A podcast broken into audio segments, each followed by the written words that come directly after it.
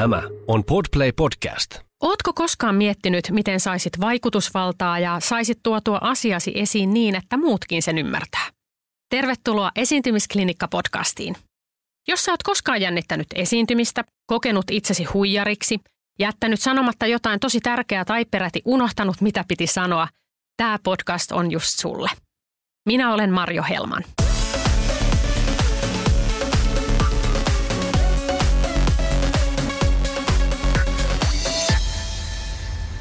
Päivän jaksossa on sellainen aihe, mihin meillä jokaisella on jonkunlainen kosketuspinta. Suuri osa meistä on joskus käynyt lääkärissä. Joskus se tilanne menee hyvin, joskus vähän huonommin, johtuen monesti myös siitä, että se vuorovaikutus siellä lääkärissä jossain, jostain syystä ei oikein skulaa eikä onnistu. Ja jää vähän sellainen fiilis, että se ei edes kattonut muhun. Mä selitin mutta mitään ei tuntunut tapahtuvan. Hän vaan niin kuin näpytteli siellä konettaan. No, tämä alustuksena nyt tähän ää, ja johdantona siihen, että mulla on täällä studiossa ihana harvinainen lääkäri, Enni Sanmark, harvinainen siitä, siitä syystä, että hän omaa loistavat vuorovaikutus- ja keskustelutaidot. Tervetuloa Enni. Oi, kiitos Marjo. Pitää heti todeta, että, että joo, osaan puhua, puhun paljon – mutta ei se munkaan vuorovaikutus aina täydellistä ole, niin kuin ei varmaan kenenkään meistä. Mutta kiva olla täällä. No se on ihan totta. Äh, kuitenkin nyt kun puhutaan lääkäreistä, niin hmm, ja mä oon Enni sun kanssa käynyt tätä keskustelua ennen tätä. Taustoitan vähän sen verran, että meillä on Ennin kanssa ollut sellaisia hankkeita, mitä, mitä ollaan äh, vähän yhdessä pohdittu. Ja yksi niistä keskusteluista, mitä, mitä me jossain kohtaa käytiin, oli se, että meillä kummallakin on, on kiinnostus lääkäreiden vuorovaikutustaitojen parantamiseen. Ja siksi pyysin Enniä sitten tänne tietenkin valaisemaan tätä, että mistä nyt mättää, kun tuntuu, että osa lääkäreistä ei uskalla edes katsoa silmiin. No, Mistä mättää? Missä mättää, kun joskus tuntuu, että minä puhun, lääkäri ei katso minua, hän näpyttelee konetta, antaa reseptin, tai nykyään se menee vielä sähköisesti, niin sitäkään ei tarvitse antaa. Ja sitten tulee sellainen olo, että kuin olisin koneelle puhunut.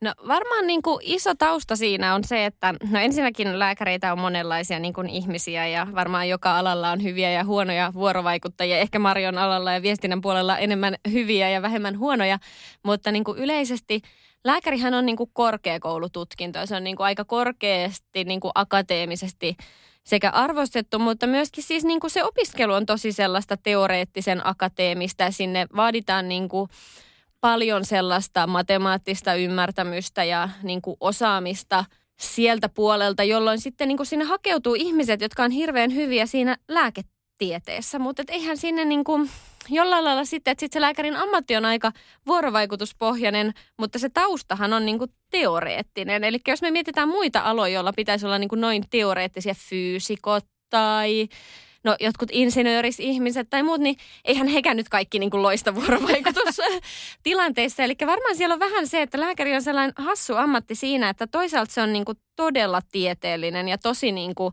vaatii tosi paljon niin kuin osaamista sieltä niin kuin tieteen alalta ja sellaista niin kuin jopa vähän sellaista niin kuin karun todennäköisyys matemaattispainotteista niin kuin ajatusmallia – mutta sitten siihen linkittyy hirveän paljon se sellainen potilaan kohtaaminen ja sille potilaalle niin kuin puhuminen ja sen vaivan selittäminen. Mä vaan näen, että se on aika vaikea ammatti ja sen takia – varmaan sitten, niin kuin, jos me mietitään, että mistä, niin kuin, miten ne lääkärit ajattelee itse tilannetta, niin hän ajattelee niin, että jos mä hoidan tämän potilaan hyvin ja mä en tee virheitä, niin tämä homma on niin kuin about hyvin. Ja silloin ne keskittyy siihen tiedeosioon ja ne unohtaa sen, että oikeasti isompi vaikutushan on sillä vuorovaikutuksella. Mutta tässä on varmaan niin kuin sellainen niin kuin ihan tausta sille, miksi lääkärit niin kuin koetaan huonoja vuorovaikuttajina. Että tarve olisi, että ne olisi hirveän hyviä, mutta sitten se niin kuin pohja koulutuksessa on aika erilainen. Se on ihan ymmärrettävää. Me mielellään, me tavalliset ihmiset haluamme, että se lääkäri on kuitenkin ammattitaitoinen ensisijaisesti, että hän oikeasti tietää sen, että kun mä menen valittamaan sitä polvea, niin se osaa jonkunlaista osviittaa antaa siihen, että mistä voisi olla kyse. No, no kuitenkin sitten tämä on se perusolettamus, että lääkärillä pitää olla se taito. Sillä Kyllä. pitää olla se osaaminen olla lääkäri. Mutta sitten tullaan niihin muihin ammattitaitoasioihin, kuten nyt näihin vuorovaikutustaitoihin, josta hienosti äsken ää, jo, jo puhuitkin. Miten paljon vuorovaikutusta on lääkärin koulutuksessa tällä hetkellä? No varmaan niin kuin yksinkertaistetusti hävettävän vähän. Sitä on enemmän kuin sitä on ollut joskus vielä paljon ennen mun opiskeluaikoina aikoja, että silloin varmaan ei ollut ollenkaan. Nyt sitä on. Sellaista ihan niin kuin konkreettista vuorovaikutusopetusta on se, että on sellainen yksi, yksi kahden tunnin sessio, missä harjoitellaan, että miten puristetaan kättä ja kuinka lähelle potilasta mennään. No toki pandemia-aikana ei edes puristeta sitä kättä eikä mennä lähelle potilasta. Eli Eli se on niinku ehkä sellaista niinku absoluuttista vuorovaikutusopetusta. Sitten meillä on pari sellaista potilassimulaatiota, oikeastaan kaksi. Toinen on niinku kakkosvuosikurssilla ja toinen vitosvuosikurssilla, jossa sitten niinku tulee näyttelijä potilaaksi ja sitten mennään se vastaanotto läpi ja arvioidaan niinku vuorovaikutus taitoja ja toisaalta sitten ehkä sitä lääketieteellistä antia. Mutta tässäkin pitää huomioida se, että siellä on siis, mä esimerkiksi opetan niitä ja siis puhtaasti siksi, että mä oon lääkäri. Eli siellä ei silloinkaan niin kuin, periaatteessa sitä ei opeteta, vaan se vähän niin kuin kerran heitetään sinne syvään päätyä ja katsotaan, mitä tapahtuu. Toki se näyttelijä antaa hyvän palautteen, sitten tulee tällainen vertaisarviointi ja sitten se lääkäriopettaja antaa palautteen. Mutta sitten se jää siihen, niin sitten kolmen vuoden päästä kokeillaan uudestaan. Että et, niin en voi sanoa, että se olisi niin kuin koulutusta, se on vähän niin kuin kokeilua. Ja sitten sen jälkeen mennään lääkärin töihin ja katsotaan, miten sujuu. No miten sitten lääkärin töissä? Ootko ikinä kuullut, että lääkäri kouluttautuisi vaikka nyt sitten esiintymisvalmentajan kanssa paremmin kohtaamaan niitä potilaita? Onko tämä aivan absurdinen ajatus? No, absurdinen, on. absurdi, hyvä. Tota, toi siis, siis ajatuksenahan se on oikeasti hyvä, mutta se, että sitä oikeasti tehtäisiin, niin mä oon käynyt yhden esiintymiskoulutuksen, joka niin kuin mä menin sinne ja mä halusin sen siksi, että mä olisin parempi esittämään mun tieteellistä antia ja pitämään luentoja ja muuta. Ja se on ehkä se niin kuin maksimi, mitä me tehdään, ja sitäkin tehdään tosi vähän. Tai siis silleen, niin kuin, että en osaa nimetä montaa kollegaa, jotka varmaan ihan tällaista koulutusta on käynyt. Se, että kukaan kävisi niin kuin sitä potilastyötään varten missään, niin ainakaan siitä ei puhuta ääneen, jos sitä tehdään. Ja mä luulen, että mä tietäisin, jos tehtäisiin. Jos, koska meillähän ei ole edes työn ohjausta juurikaan, joten niin kuin se, että vielä vietäisi tätä pidemmälle, niin ei, ei on absurdia. Tässä onkin jännä juttu muuten. Miten lääkärin ammattitaitoa ylipäänsä arvioidaan ja mistä se palaute tulee? Onko teillä jotain palautekeskusteluja mitä esimerkiksi tämmöisessä normityössä, toimistotyössä käydään niitä palautekeskusteluja. Aika suoraan saat asiakka- asiakkaaltakin palautteen, että toi onnistu tuossa tai ei onnistunut tuossa tai tuolla on aivan surkeat vuorovaikutustaidot tai siitä ei saa mitään selvää, mitä se höpisee. Niin semmoinen tulee, mutta tuleeko sitä lääkärille? No, öö, todella vähän. Tai siis huonoa palautetta varmaan saa kaikki, mutta siis lääkäriksi niin kouluttaudutaan ensin lääkäriksi ja sitten kouluttaudutaan yleensä erikoislääkäriksi. Ja se erikoislääkäriksi kouluttautuminen kestää vielä kuusi vuotta ja silloin ollaan erikoistuvia. Ja siihen, tota, siihen erikoistumiseen sehän on niin koulutusvirka ja siihen pitäisi kuulua ohjausta ja palautteenantoa ja muuta. On paljon paikkoja, missä annetaan palautetta, mutta on vielä paljon paljon enemmän paikkoja, jossa sitä ei tehdä millään tasolla. Ja tota, jos mä mietin vaikka itseäni, niin ikinä mulla ei ole ollut sellaista kunnon palautekeskustelua. On ollut muutamia sellaisia keskusteluja, että on voinut sitten vähän käydä jotain keissiä läpi. Sitten toki lääkärithän saa, niin kun, jos potilas antaa palautetta, joka keskimäärin on negatiivista, niin jonkunnäköinen valitus, on se sitten virallista tietä tai vaan sitten ylilääkärille, niin senhän niin kuin lääkäri saa itse kommentoitavakseen ja sitten niihin kirjoitetaan niitä vastineita. Mutta siinäkin harvoin enää se esimies käy mun kanssa läpi sen tilanteen, vaan suurin osa niistä tulee maililla, että hei kirjoitatko vastineen ja postitatko takaisin. Ja sitten mä kirjoitan, että minkä takia musta mä tein tai en tehnyt väärin ja sitten se on siinä. Ja tota, se, mitä on tutkittu, on huomattu, että, että kyllähän suurin osa valituksista, suuri suuri osa munkin saamista valituksista liittyy siihen niin kuin kohtaamiseen ja vuorovaikutustilanteeseen tai siihen, että siinä on joku, joku jäänyt sellainen niin kuin meidän kahden välille, että me ei ole niin kuin oikein päästy samalle aallonpituudelle tai – tai jotenkin mä en ole toiminut sen potilaan toiveiden mukaan. Et varmaan niin kuin murto-osa on sitten sellaisia niin kuin absoluuttisesti, että sä olisit tehnyt jotain niin kuin lääketieteellisesti väärin. Että, että pitkä vastaus, mutta to, todella, todella vähän saadaan palautetta ja varsinkaan sellaista niin kuin rakentavaa, kehittävää palautetta niin tosi vähän. Ja tästä on oikeastaan hyvä esimerkki. Mä työskentelen tai teen privaattivastaanottoa yhden päivän viikossa ja teen sitä niin kuin säännöllisesti ja siellä sitten tulee, varsinkin privaattipuolella tulee jonkun verran näitä valituksia, jotka yleensä riittyy siihen, että saisi sen laskun hyvitettyä. Ja laskutus on väärin tai ei ole antanut sairaslomaa, mitä tultiin hakemaan, tai tuli hakemaan antibioottia eikä saanutkaan, jolloin ei halua maksaa laskua, tämän tyyppistä. Toki sieltä tulee sitten jotain muutakin, mutta on se iso niin kuin majoriteetti, ja niitä joutuu niin kuin säännöllisesti vastailemaan. Ja, tota, hyvää palautettahan saa harvoin, ja nyt kävi sitten niin, että yksi potilas oli laittanut hyvää palautetta, mutta eihän se tullut mulle, vaan se oli mennyt niin kuin sinne Öö, sinne jollekin HR ja bla bla bla. Se oli lopulta päätynyt johtoryhmään. Ja johtoryhmästä oli sitten tämä lääketieteellinen johtaja mennyt sanoa mun miehelle, että, että, että, että teidän Enni on kehuttu, että, että, tota, että olipa se saanut hyvän palautteen. Ja mun mieheni vaan totesi siihen, että no ei Enni tota sanonut, että lähetäpäs ihan Ennillekin se palaute. Ja se ainoa hyvä palaute vuoteen, minkä olisi saanut, niin se ei päätynyt mulle. Toki ihan hienoa, että ne sitä johtoryhmässä siellä niin kuin myhäili, mutta, mutta olisinhan ehkä, niin kuin, että se, että siihen tarvittiin niin kuin monta välikättä, että se päätyi mulle, se hyvä palaute. Mutta huonot päätyy kyllä aina, että, että on tässä vähän tällaista hämmentävää. Luetteko te lääkärit koskaan keskustelupalstoja tai vaikka kaupungin osaryhmiä Facebookissa. Ne nimittäin on aivan mahtavia paikkoja siihen, että siellähän aina joku kysyy, ehdota hyvää lääkäriä, asun siellä ja siellä, tunteeko ketään kukaan hyvää lääkäriä, joka osaisi puhua ja keskustella ja, ja näin. Että mä oon joskus miettinyt, että – Tuleeko nämä ikinä teidän korviin? Tsekkailetteko te tämmöisiä palautteita, mitä tulee siellä ei-virallista kautta? No mä en ole kyllä koskaan rehellisesti. Siis mulle käynyt niinku mielessä, mä oon ehkä joskus miettinyt, että pitäisi ehkä googlata, että jos googlaisi niinku itsensä lääkärinä, että tulisiko sieltä mitään niinku keskustelupalsta asiaa. En ole tehnyt sitä, mutta joskus se on niinku käynyt mielessä. Mutta se, että mä olisin niinku mistään muualta – jollain lailla niin kuin löytänyt tai lähtenyt etsimään, niin en.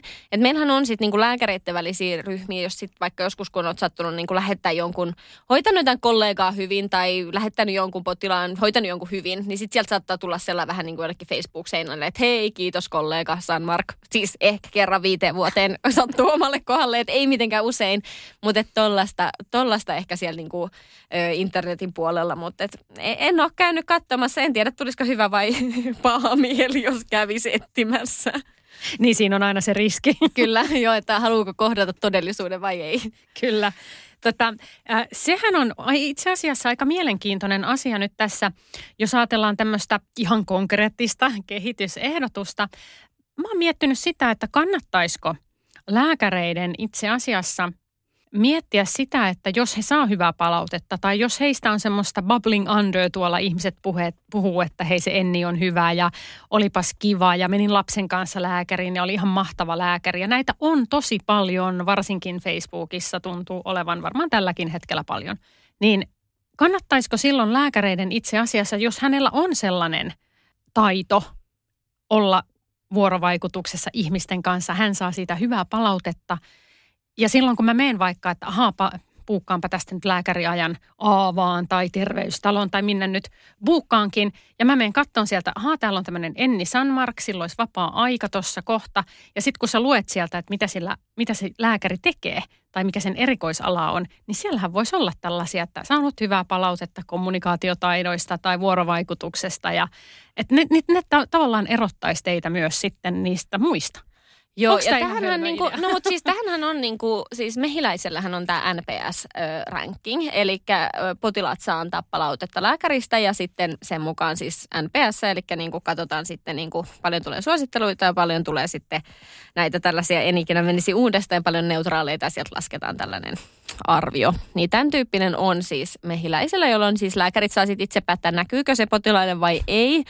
Mutta suurin osa toki päättää silloin, että näkyy, koska siitä voi vetää johtopäätöksiä, jos se ei näy se lukema. Ja tota, sitten on lääkärikunnassa hirveästi keskusteltu, että onko se hyvä juttu vai ei. Se mikä niin kuin mullakin sille ihan primääristi tulee sille, että, äh, että voiko potilaan antaa arvostella lääkärin, on se, että äh, lääkärikuntahan niin kuin ajattelee ja se äkkiä tulee itsellekin sellainen, että mistä ne osaa arvioida, että teekö me niin kuin oikeita ratkaisuja. Koska siis se, että, niin kuin, että diagnosoinko mä oikein tai määräsinkö mä oikein perusteen lääkkeitä tai sairaslomaa tai muuta. Niin, niin kuin, että et voiko se mun asiakas, potilas – niin riittääkö sillä niin kuin kyky arvioida tätä, jolloin hän, hän arvioi niin kuin vuorovaikutusta aika isosti. Ja tota, silloin tulee se olo, että pitääkö sun miellyttää niitä potilaita, koska mehän toimitaan kuitenkin niin kuin, toki niin kuin ammattietiikan mukaan, mutta myöskin aika tarkkojen niin kuin hoitokäytäntöjen mukaan. Ja tota, tämän takia tätä on niin kuin kritisoitu. Sitten kun sitä on joku tutkinut tarkemmin, niin on huomattu, että nekin, niin kuin, että toki aina tulee niitä yksittäisiä, joka ei saa tahtoa läpi ja joka antaa huonon arvion, mutta se on niin, kuin niin pieni häviävä osa, että jos sä pystyt hyvin perustelemaan, miksi et sä saa sitä antibioottikuuria siihen ö, virusperäiseen keuhkoputken tulehdukseen, niin silloin yleensä se potilas on kuitenkin kohtalaisen tyytyväinen sieltä lähtiessään ja kokee, että hänet on kohdattu ja hänet on hoidettu.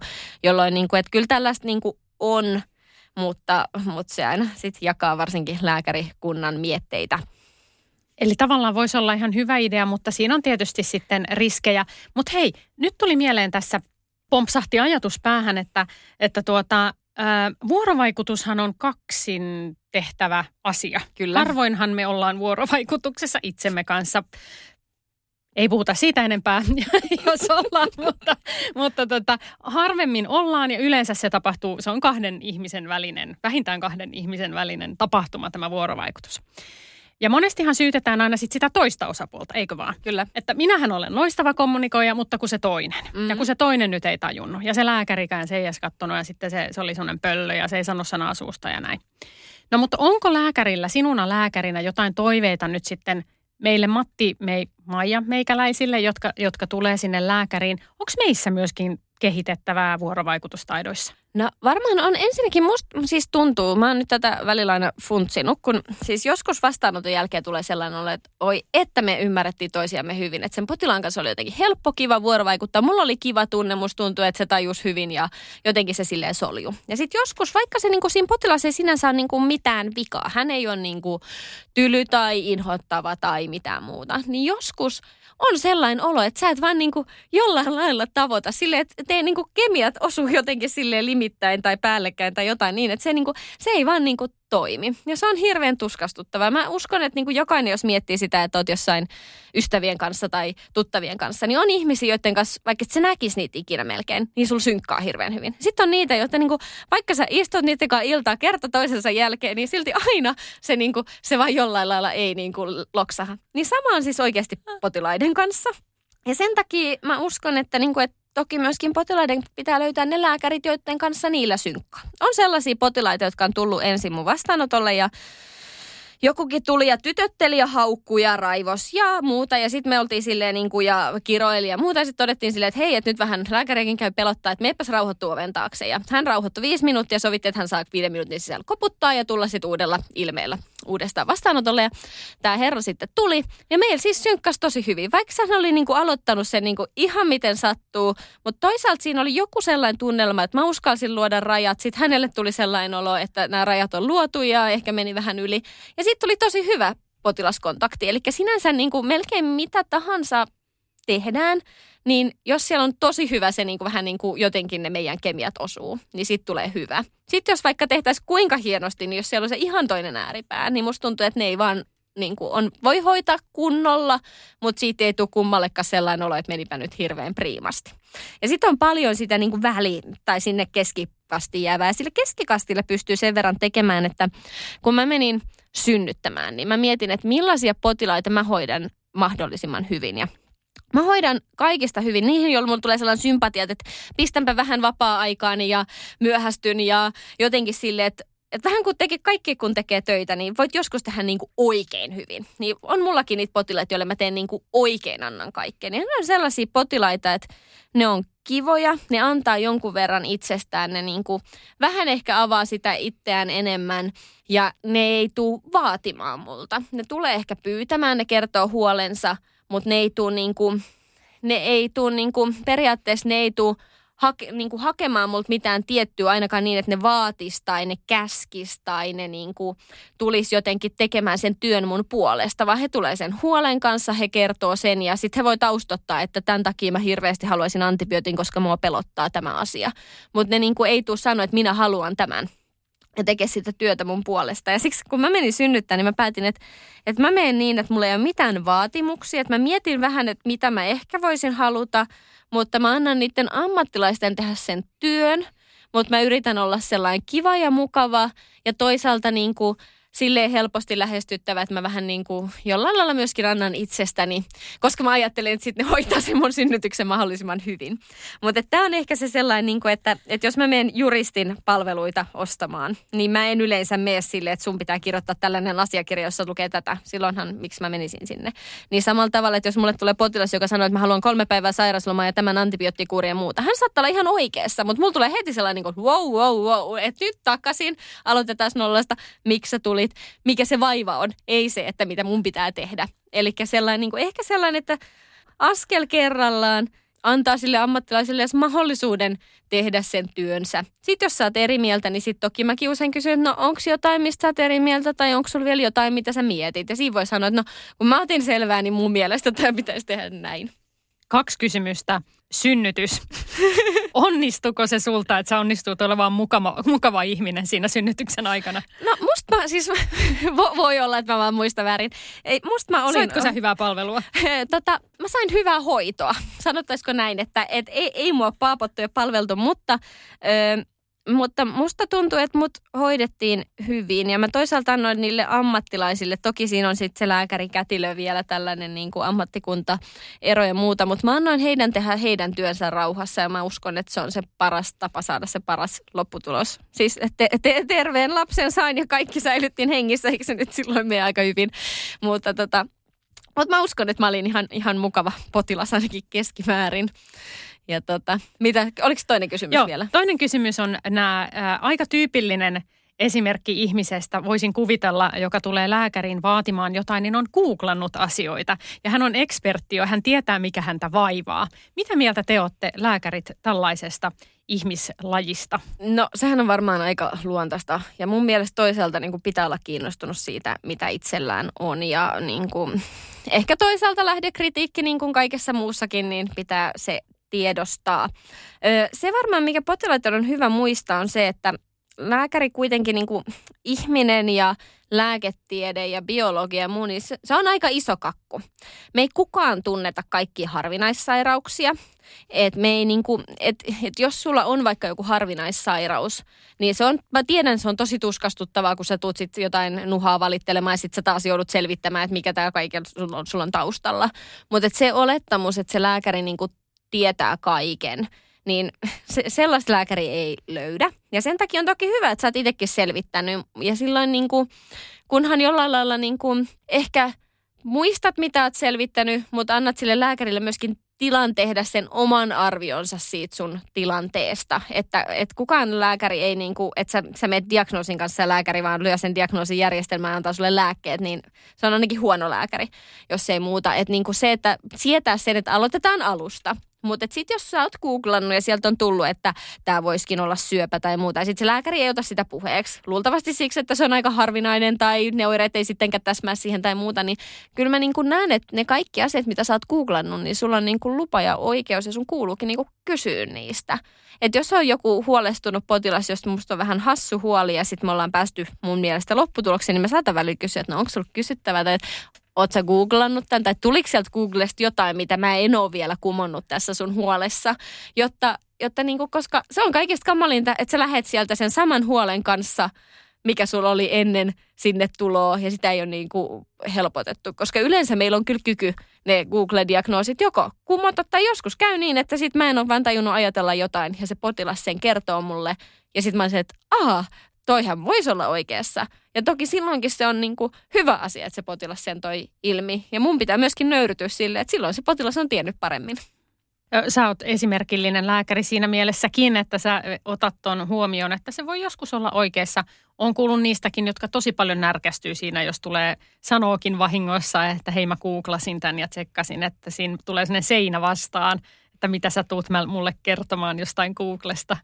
No mä uskon, että, että se, se ei johda mihinkään hyvään, että, että luodaan niitä seiniä sinne. Ja toisaalta siis 95 prosenttia mun työstä tällä hetkellä, kun mäkin teen niin kuin yleislääkärinä töitä, niin on ihmisten huolte, huolen helpottamista. Ja on se musta se huoli niin kuin miten se nyt sanoisi, ei voi sanoa, että huoli on typerä, mutta että on se niin kuin kuinka epärelevantti tai epätodennäköinen tahansa, niin niin kauan kuin se vie sen potilaan yöunia, niin se on aito. Ja silloin mun ainoa tehtävä siellä on toki määrittää, ettei se huoli A niin kuin realisoidu ja siellä ei ole mitään vakavaa, mutta ennen kaikkea niin kuin löytää keino helpottaa sen potilaan huolta niin paljon kuin se niin kuin lääketieteen sallimissa rajoissa on mahdollista.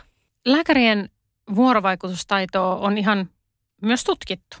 Kyllä. Esimerkiksi vuonna 2017 ää, nämä vuorovaikutusongelmat ja osaltaan myös kielitaidon puutteet nousi esiin, kun, kun tuota, ää, Valviran ylitarkastaja Satu Räsänen teki ProGradu opinnäytetyötä siitä, että miten, miten tuota, minkälaisia ammattitaitoja lääkäreillä on – ja, ja tuota, siellä nyt sitten nimenomaan nämä, nämä tuota, isot puutteet oli siinä vuorovaikutuksessa ja, ja kielitaidon puutteessa.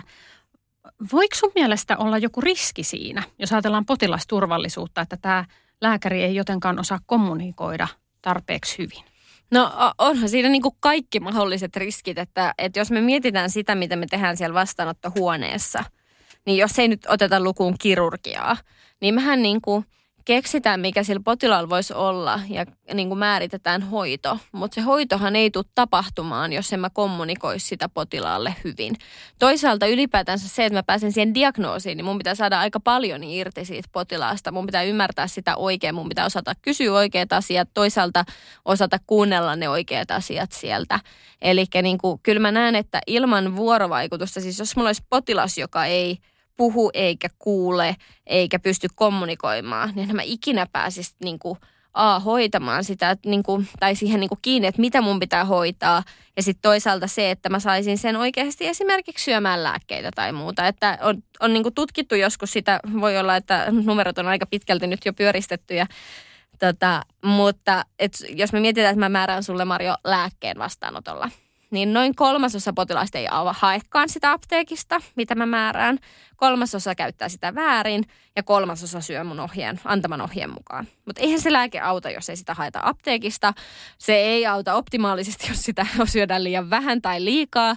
Ja sitten vaan niille kolmasosalle se niin kuin hoito realisoituu. Ja jos jos se ihminen on tullut sen ongelman takia vastaanotolle, ja mä vaan kolmasosan niistä saan niin kuin, sen takia, että ne ei niin kuin, ymmärrä tai hyväksy tai halua hyväksyä sitä mun antamaa ohjetta, niin eihän sillä kaikella muulla ole mitään merkitystä. Ei sitten ole mitään hyötyä, että mä diagnosoin sen vaivan, jos ei sitä saada hoidettua. Niin musta niin kuin se kuvaa sitä, että se vuorovaikutus on aika tärkeää. Onko siitä sulla mitään esimerkkejä siitä, että olisi voinut sattua jotain tai olet kuullut, että joku potilas on vaikka nyt sitten ignorannut totaalisesti tällaista hoitoohjetta? No kyllähän sitä siis esimerkiksi, jos me mietitään tällaista verta ohentavia lääkkeitä, puhutaan antikoagulanteista ja Totta, joita esimerkiksi silloin, jos sydämessä on rytmihäiriö, eteisvärinä, eli tällainen flimmeri, joka se sydän lyö niin kuin väärässä rytmissä, sinänsä pumppaa niin kuin riittävästi verta – ja joillain ihmisillä se jätetään se rytmi pysyväksi, mutta koska se ei niin kuin synkronoidusti pumppaa sitä verta, niin sitä verta jää lillumaan sinne sydämeen ja kun veri pysyy paikallaan elimistössä, se hyytyy. Ja kun verta hyytyy sydämessä, niin sitten kun se hyytymä lähtee liikkeelle, niin se menee aivoihin. Kun hyytymä menee aivoihin, niin silloin aivoissa on niin pieni verisuoni, että se tukkii ne verisuonet. Kun verisuoni on tukossa, niin sinne aivojen, sinne niin kuin suorittavalle niin kuin kuorikerrokselle, mistä ne kaikki toiminnot tulee, ei pääse verta, tulee verenpuute ja silloin puhutaan aivoinfarktista, eli tällaisesta strokeista, jolloin siis ihmisille tulee vaikka katoa oikean puolen hallinta ja niin kuin kyvyt kokonaan tai halvaantuu pahasti tai pahimmillaan kuolee. Nämä lääkkeet esimerkiksi on sellaisia, että mulla just yhdelle potilaalle määräsin viime perjantaina sellaista lääkettä ja jotenkin sitten sanoin, että, nyt niin kuin tätä pitää käyttää. Mulla oli sellainen fiilis, että se potilas ei jotenkin ihan ottanut tätä tosissaan ja sitten oli silleen, että nyt pitää niin kuin syödä tämän ohjeen mukaan. Eikö tätä voi puolittaa? no ei voi puolittaa. Että jos mä määrään sulle kokonaisen tabletin, niin sä syöt kokonaisen tabletin joka ikinen päivä. Mutta että tollasia, niin kuin, että on paljon lääkkeitä, joita pitää käyttää just, eikä melkein. Toki siis se edelleen se niin kuin, sen aivotapahtuman riski, niin eihän se nyt ole niin kuin valtava. Se on toki tosi paljon kohonnut siihen normaalitilanteeseen mutta suurin osa edelleen säästyy niiltä ja silloin niillehän se riski ei realisoidu. Mutta jokainen paha aivoinfarkti on ensinnäkin sille ihmiselle ja sen lähipiirille ihan kamala ja toisaalta myöskin kansantaloudellisesti ne on niin kuin todella kalliita sairauksia. Joten kannattaa käyttää aikaa siihen vuorovaikutukseen, että saa sen potilaan syömään niitä lääkkeitä. Mitä sä sanoisit meille ihmisille, asiakkaille?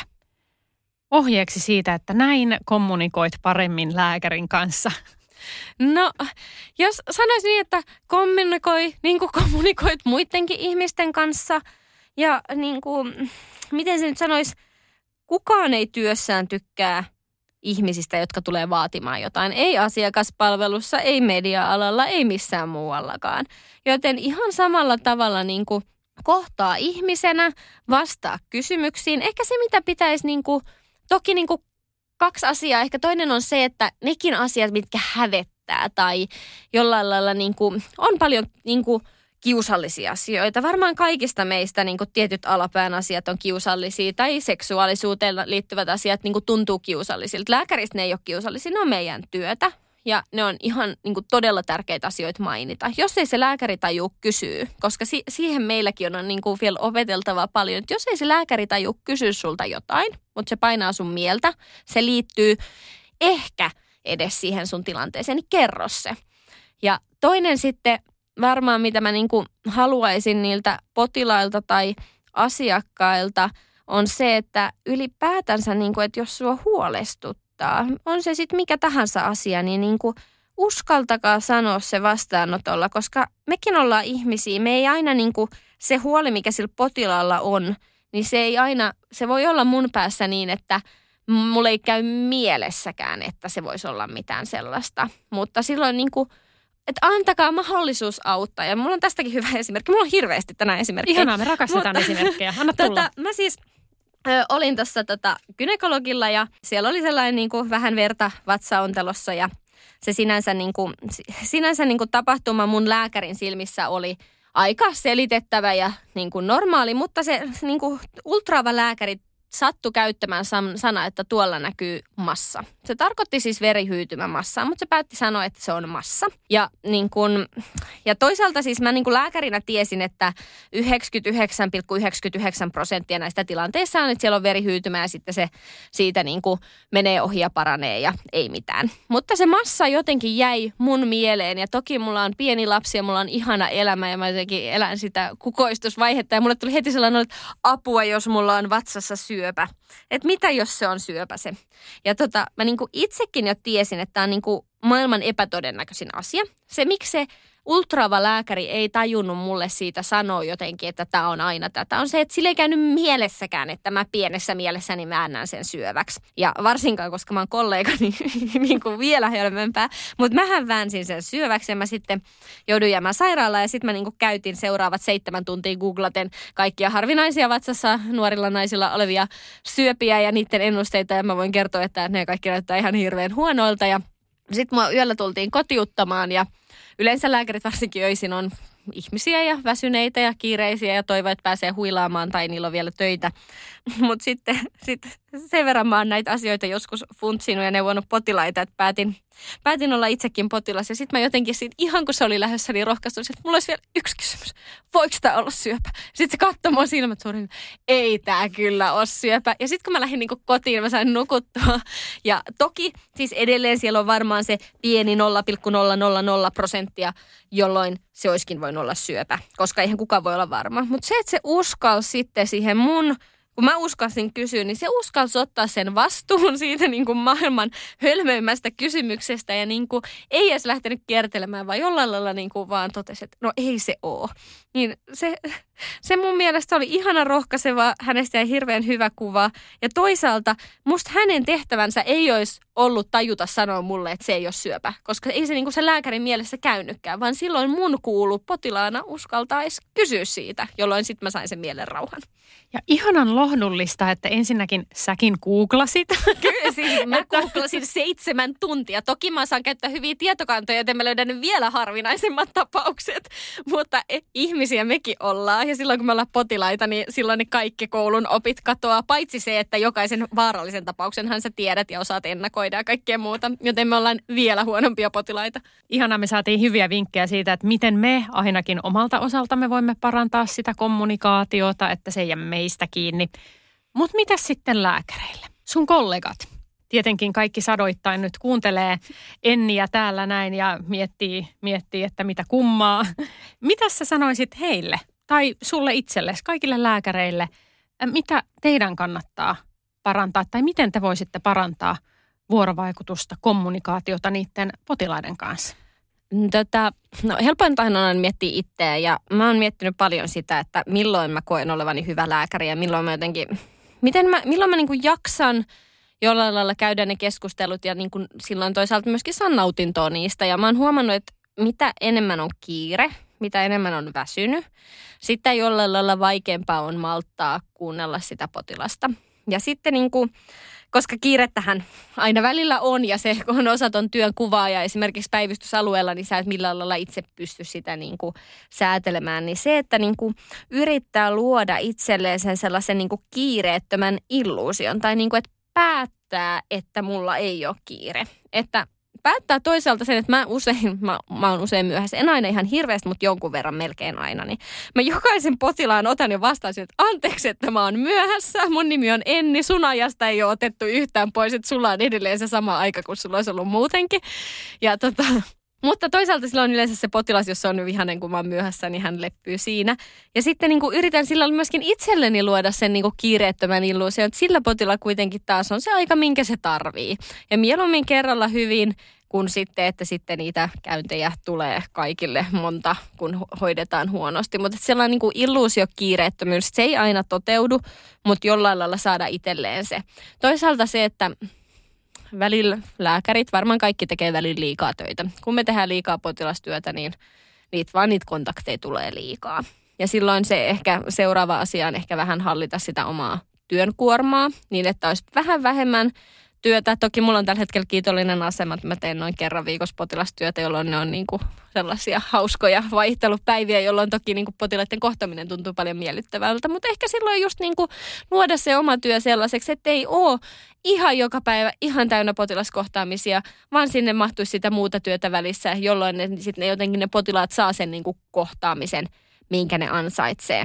Ja nämä on sellaisia asioita, mitä niin kuin, vaikka olisi kuinka sujuva sanoistaan ja muuten puhelias, niin pystyy, pystyy varmaan niin kuin jokainen parantamaan. Ja sitten jos mä mietin muuten sitä vuorovaikutusta, niin ehkä muistaa se, että se mitä sä kirjaat sinne niin kuin kantaan. Toki pitää muistaa, muistaa kirjata tarkasti ja se on sun niin kuin jollain lailla sitten oikeudellinen tuki ja turva. Mutta ihan oikeasti me ollaan potilaita ja tietokoneita. Ja sen takia se, että jos sä hoidat sen potilaan oikein hyvin ja vaikka sä kirjaisit vähän huonommin, niin et sä tarvi sitä oikeudellista tukea ja turvaa. Et ehkä, mutta siinä on toki, sieltä tulee se, että sit jos ne potilaat koko ajan tekee niitä valituksia ja se, niinku, se on vähän niin kuin itseään ruokkiva kehä, että koko ajan tulee olo, että mun pitää entistä tarkemmin suojata selustani.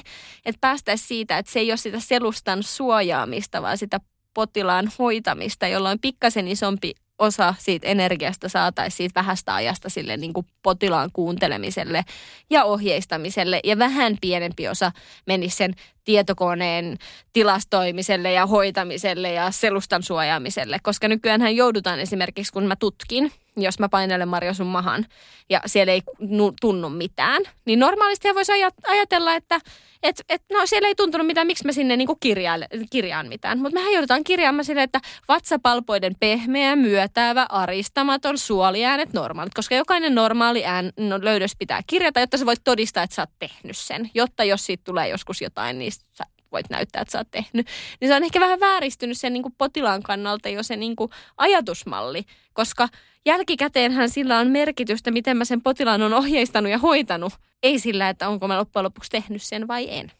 Ja juuri näin. Ja tämä nyt on se potilaan näkökulmasta se suurin ongelma, mistä, mistä aloitettiinkin tämä keskustelu, on se, että kun tuntuu, että lääkäri nyhvää enemmän siellä koneensa kimpussa, kun katsoo vaikka mua silmiin – tai paras keissi mullakin oli se, kun mä menin jotain asiaa valittamaan, taisi olla polvi tai nilkka, niin kertaakaan se lääkäri ei, ei katsonut sieltä koneestaan, eikä myöskään kertaakaan koskenut sitä nilkkaa tai polvea. Mä sain niin kuin sanallisesti kuvailla hänelle kyllä vuolaasti, että mistä koskee ja millä tavalla ja näin. Ja sitten mä sain jonkun särkylääkkeen.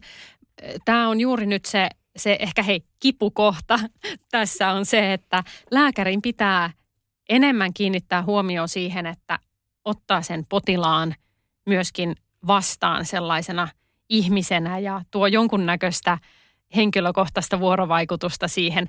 Aloita sillä, että katso vaikka silmiin ja sano vaikka terve. Se voisi olla ihan, ihan tuota. Tai terve, tämä oli hyvä lääkäri. terve on aina lääketieteessä hirveän hyvä. Mutta siis mut, muthan on joskus sellainen selkäortopedi, jota hirveästi arvostan, niin opettanut selkäopetuksessa, että eihän se lääkäri oikeasti löydä mitään sillä, että se pain, jos tulee valittaa selkäkipua ja lääkäri painelee sieltä sellaista ja koskettelee mistään kipeä, niin ei se kyllä lääketieteellisesti johda minnekään, mutta se on se sellainen niin potilaan vuoksi tehtävä asia. Ja sitten ne mun kaikki kysymykset, niin ne on ne, millä mä pääsen diagnoosiin. Ja hirveästi on nykyään vaivoja, joissa ihan oikeasti sillä, että me hiplataan sua, niin siitä ei ehkä niin kuin... Minä haluan, että minua hiplataan Joo, juuri näin. Eli sen takia niin kuin tehdään osa sille potilaalle ja sitten, sitten ne kysymykset on sitä lääkettä. Toki on paljon vaivoja, missä pitää nähdä ja tutkia ja muuta, mutta on ihan kamalasti, jossa ei oikeastaan enää tarvi. Että se, ehkä se kuva ja se sun kuvaus, niin se on meillä ainakin se 95 prosenttia siitä diagnoosista. Eli hyvä tietää. Tämä lääkäri oli siis aivan oikeassa. Ihana tietää, että jos ei hiplata, niin se, se on ihan saatetaan hoitaa ihan hyvin. Mahtavaa. Hei kiitos Enni ihan super paljon, kun pääsit esiintymisklinikkaan. Ja, ja tästä varmasti lähtee paljon terveisiä sekä meille kaikille potilaille, että miten me osataan käyttäytyä siellä lääkärissä ja mitä voidaan odottaa. Ja myöskin kaikille lääkäreille, että millä tavalla sitä vuorovaikutusta voi sitten myöskin omalta puoleltaan parantaa. Oi, kiitos paljon. Ja todellakin, jos joku huolestuttaa, niin kertokaa se siellä vastaanotolla. Siinä voittaa vaan kaikki.